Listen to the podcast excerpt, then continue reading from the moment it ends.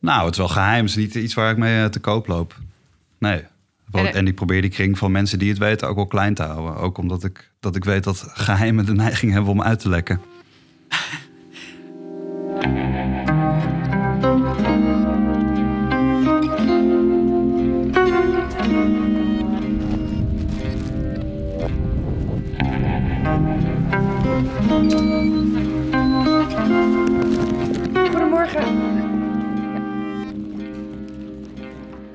Mijn tijd op de cyberafdeling van de AIVD is alweer bijna twee jaar geleden... als er een mailtje komt met de vraag of ik terug wil komen naar de dienst. Ditmaal zou ik niet naar Zoetermeer afreizen, naar het grote anonieme gebouw... waar ik al twee keer eerder stage liep, maar naar Den Haag, naar de kazerne. Bent u eerder geweest? Nee. Oh, de eerste keer. Ik ga namelijk meelopen bij de afdeling contraproliferatie, waar ik eerlijk gezegd nog nooit van had gehoord. Het is een gezamenlijke afdeling van de AIVD en MIVD, de Militaire Inlichtingen en Veiligheidsdienst. Er is een nieuwe zaak en die opent weer een heel nieuwe wereld. Een wereld vol militairen, gifgassen, verfabrieken, voetstappen in de sneeuw en illegale transporten. Ik mag wederom vragen stellen aan mensen die nooit over hun werk praten, op een plek waar maar zelden mensen van buiten afkomen. Mijn naam is Liesbeth Rasker. Je luistert naar het nieuwe seizoen van de podcast van de AIVD en MIVD. Welkom bij De Dienst.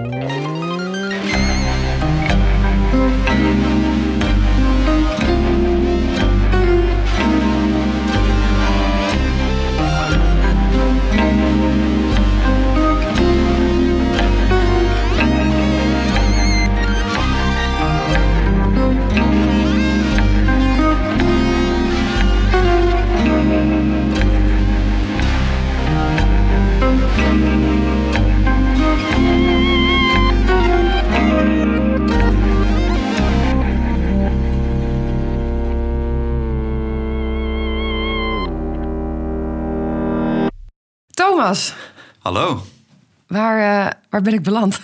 waar ben je beland? Bij, Ja. de, bij de unit contraproliferatie. ja, dit was een behoorlijke wandeling vanaf de ingang. Eh, anders dan wat ik bij de AIVD heb meegemaakt. Ja, het is een militair terrein ja. op de, op de rand van, eh, van Scheveningen en Den Haag. Hier zit, hier zit ook de MIVD. En wij zijn een gecombineerd team van zowel de MIVD als de AIVD. Dat de M een andere wereld is dan de A, zoals die twee diensten hier intern vaak worden genoemd, is snel duidelijk. Het gebouw van de MIVD, gelegen op een vandaag winderige kazerne, waar mannen en vrouwen in uniform lopen, ligt nog een flink eind van de hoofdpoort af. Ik kom aan bij wat ze de flat noemen. Een groot, vrij lelijk flatgebouw waar ik na het inleveren van mijn telefoon en laptop word opgehaald door Thomas. Contraproliferatie is eigenlijk het tegengaan van de verdere verspreiding en verdere ontwikkeling van massavernietigingwapens in de wereld. Contra is tegen proliferatie. Verspreiding. Verspreiding, oké. Het is echt een, echt een enorme ver van mijn bedshow. Verder dan de vorige keer dat ik het over cyber had... daar kon ik me nog meer van voor, bij voorstellen. Want Ja, er Toch worden je- ook geen kernwapens meer gebruikt? Of, eh, wanneer... Kun je nee, voorbeelden kernwapens zijn, maar, eh, zijn eigenlijk maar twee keer, eh, twee keer gebruikt eh, in, de, in, in de geschiedenis. Gelukkig zou ik eraan willen toevoegen. Ja, ja, maar voor kernwapens geldt natuurlijk dat het, het zijn massavernietigingwapens die landen ook in staat stellen om een krachtige positie in te nemen aan de internationale onderhandelingstafel. Noord-Korea is daarvan een heel mooi voorbeeld, denk ik. Nu Noord- Noord-Korea is erkend als een nucleaire macht. ja. zal, zal ehm, geen land er meer over nadenken om dat land binnen te vallen. ja, precies. Dus het gaat nog misschien nog niet zozeer over dat ze het willen gebruiken... maar het feit dat ze het kunnen gebruiken... zorgt Precies. ervoor dat ze daar kunnen doen Ja, wat ze willen. en het is, het is ook zeker geen toeval dat de permanente leden van de VN-veiligheidsraad... dat dat allemaal kernmachten zijn. Dus iedereen heeft ze als soort ultiem dreigement... en zijn niet van plan ze te gebruiken? Het is vooral de afschrikking die, eh, die daar eh, die, die heel erg helpt. Je hebt ook een term, eh, mutual assured destruction. Dat is het idee dat als, eh, dat als één land kernwapens inzet tegen een ander land wat ook kernwapens heeft, dat eigenlijk allebei de landen eh, van de aardbodem vervaagd worden. En dat- alle tussenomliggende ja, landen. En dat het dus niet rationeel is om die wapens te gebruiken. Dus puur dat ze er zijn, kan ook een bepaalde veiligheid creëren. Kernwapens en mutual assured destruction. Ik ben pas net binnen, maar gelijk is duidelijk dat ik me in een totaal andere wereld bevind dan de hackers en C2-servers van vorig seizoen. De unit contra-proliferatie bestaat uit vier afdelingen en houdt zich niet alleen bezig met kernwapens.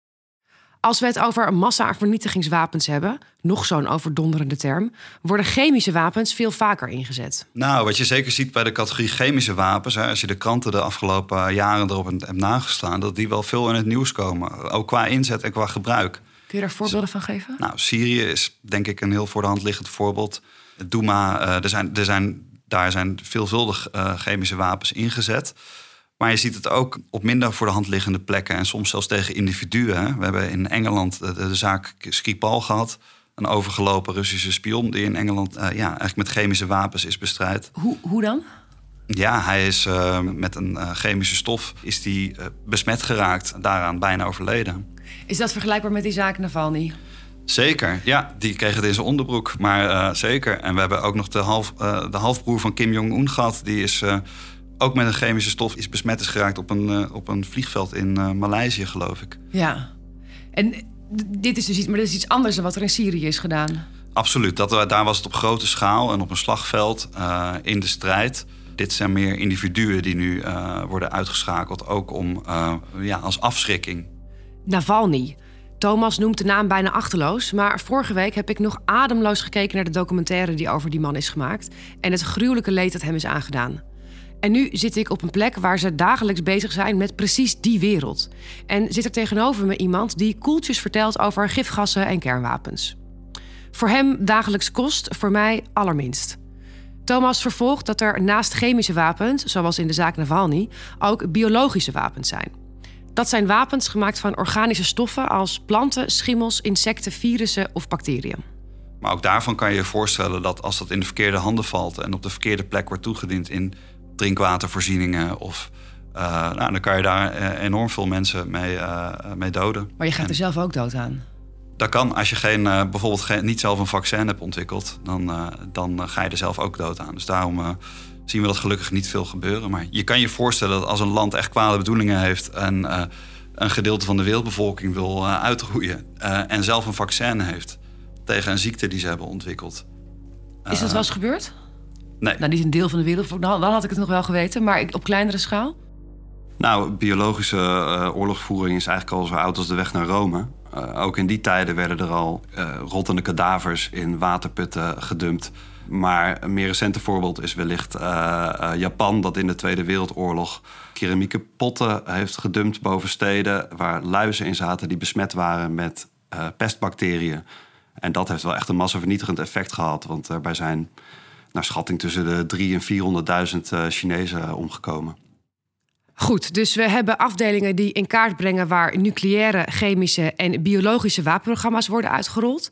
En ook is er een afdeling voor de overbrengingsmiddelen van al die wapens.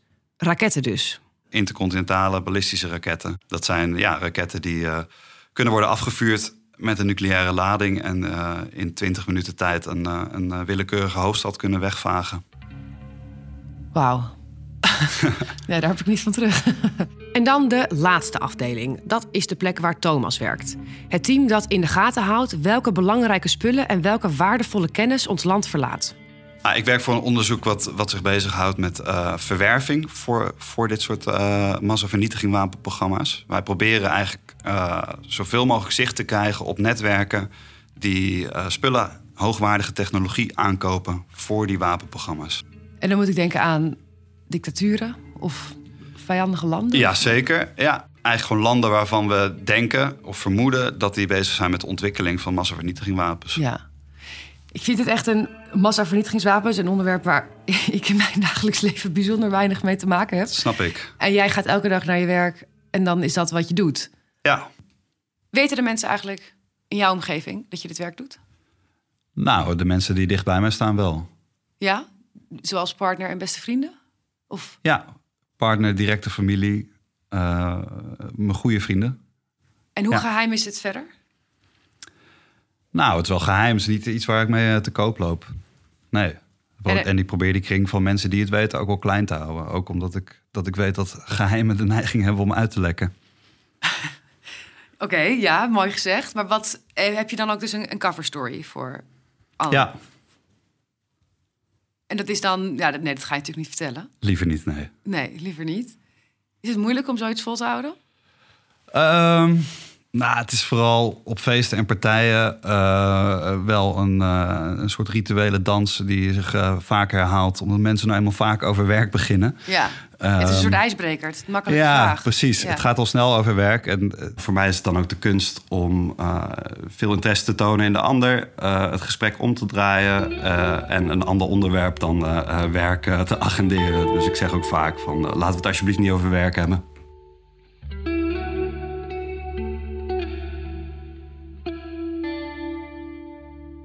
Een groot deel van het team kijkt meer naar de programma's in landen van zorg. Um, dus Welke landen zijn dat? Uh, moet je denken aan uh, landen als Iran, Pakistan, Syrië, uh, maar ook Rusland. plekken waar we weten dat er ambities zijn of dat er al massavernietigingwapens zijn, waarvan we niet willen dat daar westerse technologie in belandt. De mensen aan mijn team die zich daarmee bezighouden, die kijken vooral naar uh, wat is de status van de onderzoeken daar? Hoe ver zijn ze in de ontwikkeling van uh, de massavernietigingwapens? Maar dat gaat heimelijk, neem ik aan. Ja, dat is heel heimelijk en dat is ook wel echt een moeilijke kluif in ja. de inlichtingenwereld. Ja. Dat, dat is ook de reden waarom we veel samenwerken met internationale partners, met bondgenoten. Uh, want dit kan je niet alleen doen. Iedereen heeft vaak een stukje, stukje van de puzzel en die moet je dan samen gaan leggen. Ja, en hoe is het om op de fiets of met de bus, ik weet niet hoe je hierheen gaat, maar uh, s ochtends naar je werk te gaan, met massavernietigingswapens bezig te zijn en dan s'avonds weer in de bus terug te zitten tussen mensen die niet met massavernietigingswapens bezig zijn? Nou, uh, nou misschien minder gek dan dat uh, dat, dat voor jou uh, klinkt. Ja. Ehm, ik, ik sta er misschien ook niet iedere dag zo, zo, zo bij stil als dat jij dat nu doet. Nee. Ehm, ik vind het wel een belangrijk thema. Toen ik bij de dienst kwam werken, wist ik wel, heb ik echt mijn voorkeur aangegeven en gezegd van ja, dit vind ik een mooi onderwerp. Ik heb zelf uh, internationale betrekkingen gestudeerd. Nou, dan, dan, daar zijn massavernietigingwapens wel een onderwerp wat zeker ook wel voorbij komt. Um, en die geopolitiek die daarachter schuilt, dat, uh, dat vind ik wel fascinerend. Um, maar het leuke is dat, er, um, ja, dat ik met hele slimme collega's werk echt mensen die. Uh, ik kom zelf meer uit de sociale wetenschap, maar ik werk echt met, met de rocket scientists en de, en de uh, mensen die alles weten van nucleaire programma's. Van, en samen met die technische mensen probeer je in een best wel heimelijke omgeving, hè, die programma's zijn super heimelijk, uh, probeer je stappen te zetten. En dat is, ja, dat is heel, als dat lukt, is dat, geeft dat heel veel voldoening. De onderzoeken waar Thomas en zijn collega's zich mee bezighouden, beginnen in sommige gevallen met iets simpels als een tip uit het Nederlandse bedrijfsleven. Nederland is een handelsland. Er gaan voortdurend goederen in en uit, waaronder goederen waar op het eerste gezicht niets mis mee is, maar die wel degelijk verkeerd gebruikt kunnen worden. Denk aan gevoelige technologie, maar ook aan iets als hoogwaardig aluminium. Dat hebben ze nodig in fabrieken waar onschuldige dingen als deodorant of bepaalde medicijnen worden gemaakt, maar ook voor de centrifuges die nodig zijn om nucleaire wapens te maken. Dat soort producten, die dus zowel civiel als militair inzetbaar zijn en daarmee een vergroot risico vormen, worden dual-use goederen genoemd. Ja, en hetzelfde carbon. Uh, nou, er zijn mensen die, uh, die uh, van wielrennen houden, die, die zullen dat wel herkennen. Veel van die fietsen zijn gemaakt van carbon, omdat het lekker licht en sterk materiaal is. Hetzelfde geldt voor intercontinentale ballistische raketten. Die moeten ook licht en sterk zijn. En zo zijn er, denk ik wel, duizenden producten die gecontroleerd worden. Dus er zijn controleregimes. Internationaal worden er afspraken gemaakt tussen landen van welke producten we uh, onder verscherpt toezicht moeten verhandelen. Dat verscherpte toezicht wordt vormgegeven door een lange lijst waarop de meest risicovolle dual-use goods worden verzameld. Als die producten verhandeld worden, moet er een zogeheten eindgebruikersverklaring worden getekend. Dit is een formulier waarop staat waar het product heen gaat en vooral waar het uiteindelijk voor gebruikt zal worden. Het ministerie van Buitenlandse Zaken controleert die formulieren. En zo kunnen ook onderzoeken bij ons worden gestart als Buitenlandse Zaken ons vragen van, ah, kunnen jullie, hebben jullie hier meer informatie over? Kunnen jullie dit eens uitpluizen? Wauw, fascinerend. Ik had geen idee dat dit, dat dit, dit nee, bestond. snap ik. Ik ook niet voordat ik hier kon werken. Wat waren andere dingen waar je, waar je absoluut geen weet van had?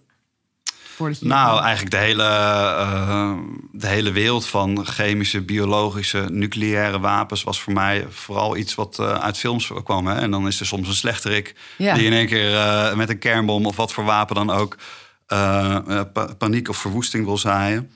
Ehm, dus daar heb ik heel veel over bijgeleerd. En, um, Maar dat is dus niet zo. Het is niet een enkele gek die dat doet. Nee, nou, het zijn uiteindelijk best veel landen die inmiddels beschikken over massavernietigingwapens. Hè? En, en, en door de jaren heen um, zijn, is de hele wereld er ook wel van overtuigd dat het beter is om, dat, om die verdere verspreiding tegen te gaan. Dus daarom zijn er ook internationale verdragen opgericht. En dat is ook de reden dat een land als Nederland hier uh, ja, actief mee is. Ja. Wij hebben met de haven van Rotterdam een, een plek waar heel veel goederenstromen doorheen gaan. Hè. En we zitten in de Europese Unie, vrij verkeer van goederen.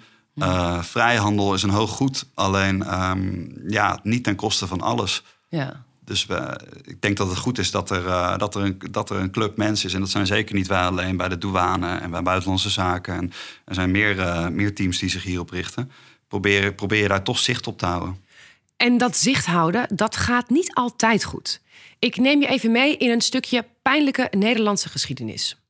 In de jaren 70 werkte de Pakistaanse Abdul Qadir Khan bij de ultracentrifugefabriek van Urenco in Almelo. Hij hield zich bezig met het ontwikkelen van apparaten waarmee uranium kan worden verrijkt voor kerncentrales en atoombommen. De kennis die hij daar opdeed, speelde hij vervolgens door aan Pakistan, zodat het land een eigen atoombom kon maken. En er gaan geruchten dat de door hem gestolen blauwdrukken ook bij India, Noord-Korea en Iran terecht zijn gekomen. Er zijn nog veel meer fascinerende details in deze zaak, dus ik kan je van harte aanraden er een kleine Google-search op los te laten. Maar terug naar het hier en nu, want ik ben hier natuurlijk om een nieuwe zaak door te lopen. De zaak in kwestie is net als in de vorige seizoenen fictief, maar gebaseerd op elementen die wel degelijk zijn gebeurd en die in de toekomst kunnen gebeuren. Thomas vertelt me dat de UCP al een tijd een schimmige handelaar uit Libanon in de gaten houdt. Uh, wij houden middels een technische positie zicht op een, uh, op een handelaar. En we hebben toezicht op zijn, uh, op zijn smartphone. Ja. Um, die houden wij in de gaten, omdat hij in het verleden vaker handel heeft gedreven. waarvan we weten dat de goederen uiteindelijk beland zijn in een militair programma. En deze man heeft een bedrijf, Middle East Forwarding Solutions. Middle East Forwarding Solutions. Ja, ja, ja. het klinkt vaag en uh, zo, dit zijn, zo gaat het altijd met de, bedrijven, met de bedrijven die wij uh, onder de loep hebben. En deze man, uh, Hassan Karniep, ja. is zijn naam. Die is dus al eerder opgepopt in ons onderzoek, omdat we weten uit eigen informatie, is ook bevestigd door internationale partners, dat hij betrokken is bij verwerving voor militaire programma's. Waarom loopt hij dan nog vrij rond? überhaupt. Ja, omdat het ook niet zo makkelijk is om uh, iemand uh, in den vreemde daarvoor uh, te laten boeten. En wat hebben jullie dan gezien? Als in hij is aan het onderhandelen met dat bedrijf? Of wat? Ja, we hebben communicatie gezien dat dit bedrijf spullen uit Nederland wil vergaren. we weten niet precies waar het naartoe gaat. We weten wel dus dat er nu een link is met Nederland. En dat biedt ons de mogelijkheid om in te stappen. Ja, om, om in te stappen, om in te grijpen, om te kijken of we zouden moeten ingrijpen. Uh, ik denk dat dat wel genoeg aanleiding is voor een onderzoek. Um, Wat voor spullen zijn het? Nou, het gaat, hij heeft contact gezocht met een uh, Nederlands bedrijf in Dordrecht. En dat bedrijf heet Terpstra Lab en Meetapparatuur. En uh, het zou gaan om een massa-spectrometer. Ja, ik ben ook niet super technisch. ik heb uh, even kort, uh, kort opgezocht wat het, wat het ongeveer is. En het blijkt te gaan om een apparaat wat nodig is als je uh, moleculen wil analyseren. Als je die wil identificeren en als je wil vaststellen wat de zuiverheidsgraad is. Oké, als ik het goed begrijp, betekent dat zoveel als je kunt heel, heel nauwkeurig zien waar een bepaalde stof uit is opgebouwd. Zo'n meter kost duizenden tot tienduizenden euro's, dus die tik je niet zomaar even op de kop. Wat zou een normale reden zijn dat je, dit, dat je zoiets wil kopen? Nou, een, normale reden zou uh, in heel veel fabrieksprocessen kan ik me voorstellen dat je uh, wil kijken of um, het goed of de grondstof die je produceert, of die voldoet aan de chemische eigenschappen waarvan je wil dat die uh, voldoet. Oh ja, dus okay. um, uh, of het nou uh, het maken van plastic is of, of koekjes. Of ik kan me voorstellen dat zo'n apparaat heel handig is om je kwaliteit ook te, te, kunnen blijven controleren. Okay. maar goed, ik ben hier niet de expert in. Dat, dat wil ik wel duidelijk hebben. gelukkig hebben we die wel in huis. En ik, ik denk dat het goed is om, als je even met um, Rutger zou gaan praten. Ja, want die weet wel alles over massa spectrometers. Ja, Maar voordat ik naar Rutger ga, eerst even een kleine samenvatting van de stand van zaken. Er is een tussenhandelaar, genaamd Hassan Karniep, die wegens een schimmig verleden al langer in de gaten gehouden werd door de UCP, de Unit Contra Proliferatie. Deze meneer Karniep heeft een bepaald apparaat besteld bij het Nederlandse bedrijf Terpstra Lab en Meetapparatuur. Voordat alle alarmbellen afgaan, is het dus belangrijk eerst goed te weten wat het apparaat, die massaspectrometer, nou precies doet. En daarvoor klop ik aan bij Rutger. Ja, massaspectrometer, dat is een. Uh, nou, dat weet ik dan op basis van mijn, uh, mijn achtergrond. Ik heb ook jaren in het lab gestaan. Uh, maar dat is eigenlijk een apparaat waarmee je moleculen kan identificeren. Dat is dus Rutger. Niet zijn echte naam overigens. Net als dat Thomas niet de echte naam van Thomas is. Na mijn twee eerdere stages bij de dienst ben ik er inmiddels wel aan gewend dat over het algemeen niemand hier zijn of haar echte naam gebruikt. Zeker niet als je met een podcastmicrofoon komt aanzetten. Rutger werkte vroeger als analist en is nu teamhoofd van de afdeling van Thomas, de afdeling verwerving.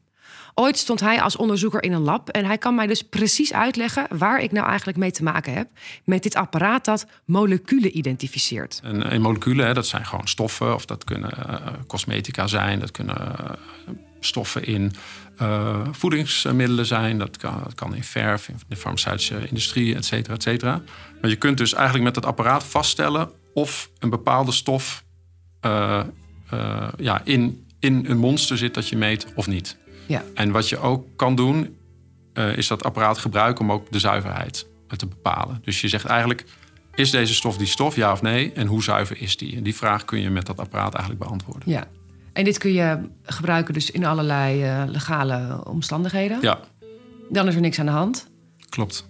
Maar het kan ook op het andere pad terechtkomen. Ja, dus uh, zenuwgassen of chemische wapens, dat zijn ook chemische stoffen. Uh, als jij die wil maken, dan wil jij op enig moment ook zeggen van... oké, heb ik nou hè, met deze bepaalde productiemethode die stof ook gemaakt, ja of nee? Nou, dat wil je vaststellen. Dan bepaal je dus de identiteit van dat sarin of, of wat het ook is dat je maakt. En vervolgens wil je ook iets zeggen over de zuiverheid. Ja. Want dat, die zuiverheid zegt of je... De dosis. Ja, die zegt ook iets over hoeveel, uh, hoeveel zit er dan in dat monster... en hoe uh, ja, kun je dat dan kun je dat dan al gebruiken of, of wat dan ook. Hoe kijk jij naar zo'n zaak op, op dit punt? Zeg maar? er is nog niet super veel bekend over wat er met, die, uh, met dat ding gaat gebeuren. Die handelaar, daar zijn vraagtekens bij. Hoe, wat, vind je, wat maak jij hiervan? Um, nou, deze informatie is, is nu nog redelijk uh, beperkt. Uh, het is wel iets waar we op zouden uh, reageren. Want wat hij ermee van plan is, dat is nu onduidelijk. In theorie kan hij dat apparaat natuurlijk prima hebben aangekocht voor een fabriek waar ze dus deodorant maken. Maar gezien zijn verleden is dat toch best twijfelachtig. De diensten zijn er natuurlijk op gebrand om te voorkomen dat het ding ergens belandt waarbij het gebruikt kan worden in de ontwikkeling van een chemisch wapenprogramma. Iets wat niet zomaar iedereen met een goed cijfer voor scheikunde op poten kan zetten. In de landen van zorg, die Thomas al noemde, of gesanctioneerde entiteiten, zoals Rutger ze noemt, kijkt men heel anders naar de ontwikkeling en het bezit van nucleaire wapens. En dat geldt ook voor chemische wapens, waar we in onze zaak potentieel mee te maken hebben. We willen in ieder geval niet dat de massaspectrometer via Hassan Karniep in verkeerde handen terecht gaat komen. Wanneer zou er voor jou een alarmbel afgaan? Uh, nou, als wij, als wij echt uh, nou, kunnen vaststellen dat dit bijvoorbeeld gaat naar een uh, gesanctioneerde entiteit, of dat uh, dit gaat naar, uh, of dat er personen in dat netwerk zijn die, die we kennen uit een bepaald wapenprogramma. Als we zo'n soort link kunnen vaststellen, dan gaan de alarmbellen af.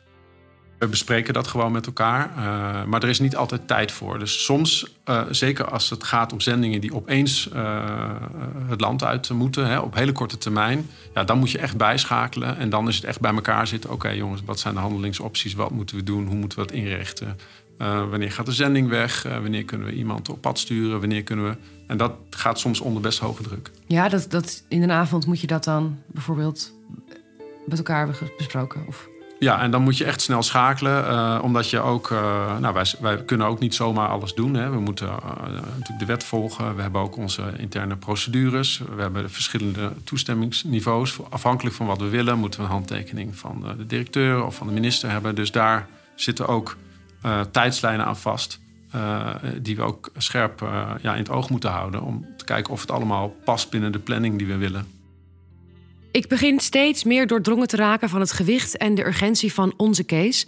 En ik wil weten wat Rutger me nu adviseert te doen. Nou ja, wat ik zei, ik denk dat je een aantal stappen moet, uh, moet ondernemen. Je moet uh, altijd eerst kijken wat kunnen we zelf vinden in de eigen systemen. En dan heb je het pad uh, open bronnen naslaan, dat, de OSINT.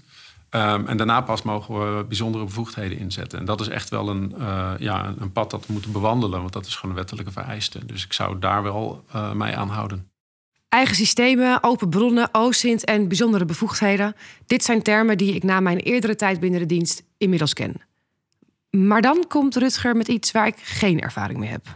Nou, ik denk dat uh, om ook een beetje te snappen uh, wat voor dingen wij doen, het werk uh, en, en ook ja, inzicht in, in de programma's en zo, dat dat goed is voor jou om beter te snappen. En daarvoor zou je naar ehm, de CBRN Respons eenheid van Defensie kunnen gaan. In Vught zitten zij. En als je daar naartoe gaat, dan kun je ook ja, zien en ervaren hoe het is om dus in zo'n omstandigheid te zijn de CBRN-responseenheid. CBRN staat voor Chemisch, Biologisch, Radiologisch, Nucleair. Deze eenheid is een onderdeel van Defensie en ondersteunt Nederlandse civiele hulpdiensten. Denk aan de politie en de brandweer. Misschien herinner je je nog wel de man die eind 2022 op Schiphol dreigde dat hij in zijn koffer een glazen potje had met daarin een dodelijk virus. Een flink deel van Schiphol Plaza werd afgezet. Politie, ambulance en brandweer waren onmiddellijk uitgerukt. En ook liepen er mannen in grote blauwe maanpakken rond. Die uiterst zorgvuldig allerlei metingen uitvoerden om te kijken of er inderdaad sprake was van een gevaarlijk virus. Een biologisch wapen dus. Dat is de CBRN. En zij kunnen jou uh, in de pak hijsen en vervolgens uh, blootstellen aan een aantal onaangename zaken. Zodat je kan ervaren hoe het is om uh, ja, om te gaan met, uh, met, uh, met pakken, bepakking, beschermingsmaatregelen. Je gaat me daadwerkelijk blootstellen aan. Uh, dat, is, dat is wel de bedoeling, ja. Ja, dit is wel een ander soort stage dan bij IVD dan. Nou, die responseenheid die heeft ook een nagebouwd metrostation, vliegtuig staan waar ze in kunnen oefenen. Dus je moet je voorstellen dat je in een situatie komt waarbij er een CBRN-incident gesimuleerd wordt. Um, Oké, hoe, hoe kan ik me hierop voorbereiden? Uh, niet. Ik denk dat je er gewoon heen moet gaan en het over je heen uh, moet laten komen. Uh, we zullen ervoor zorgen dat je heel heids thuis komt. Beloof je dat? garanties tot aan de deur. Nou, dat is ontzettend geruststellend. garanties tot aan de deur. Dit alles gaat plaatsvinden in Vught. Daar is het Defensie CBRN-centrum, de plek waar alle kennis, opleidingen, trainingen en inzet op dit gebied samenkomen.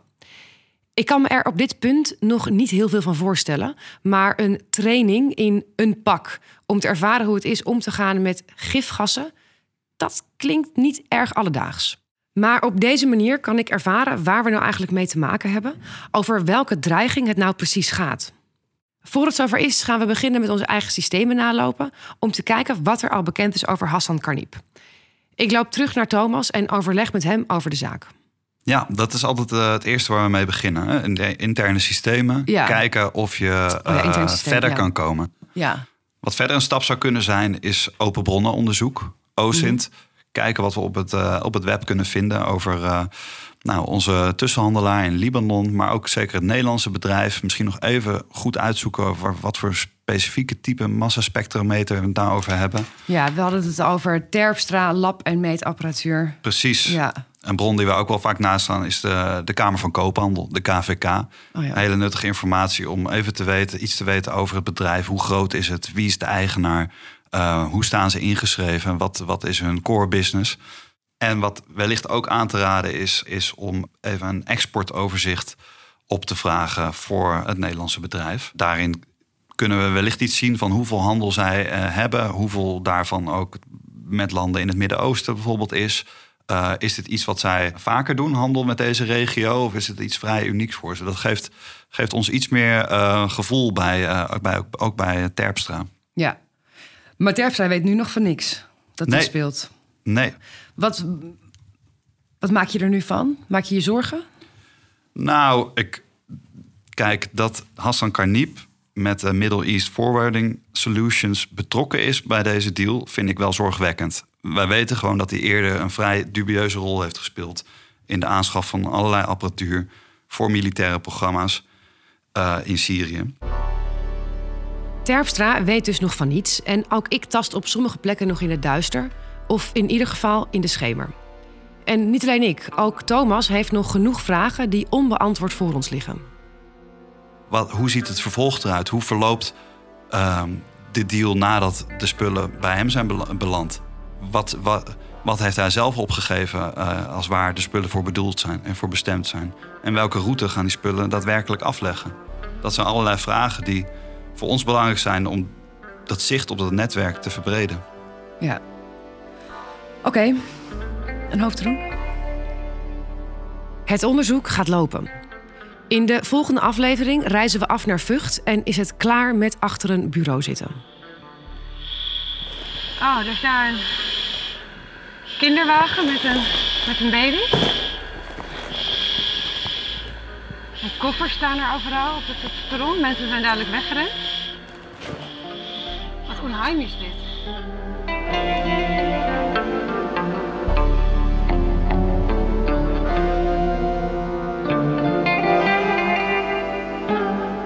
Je luisterde naar een aflevering van Operatie Scuba Dive, het derde seizoen van De Dienst, een podcast van de AIVD en MIVD. Gepresenteerd door mij, Liesbeth Rasker, en geproduceerd door het podcastkantoor in samenwerking met Werkmerk. De muziek die je in deze serie hoort is gecomponeerd en ingespeeld door Tobias Hofman. Wil je meer weten over wat de MIVD en AIVD doen, of lijkt het je een interessante plek om te werken?